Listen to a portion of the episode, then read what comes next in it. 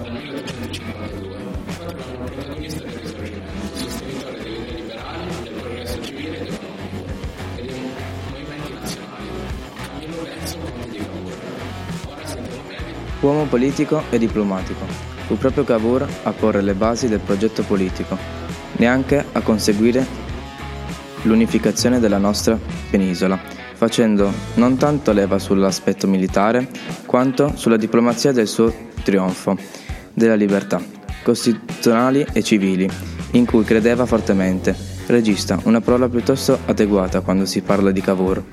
Gran viaggiatore, Cavour imparò all'estero i rudimentali del capitalismo moderno e maturo, quale delle libere, liberali in economia e politica che contraddistinguono.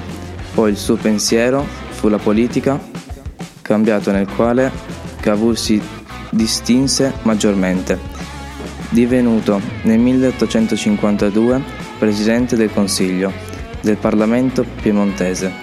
La Cavour non fece segreto delle sue inclinazioni liberali.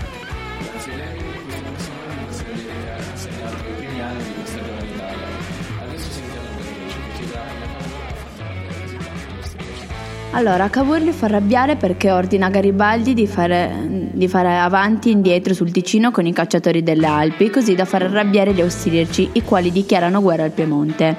Tutto questo succede nella seconda guerra di indipendenza, che inizia nel 1859. Grazie a questa guerra nasce in Italia il nucleo dell'Italia Unita, che riunisce le regioni del nord al sud tranne il Veneto che si unirà più avanti.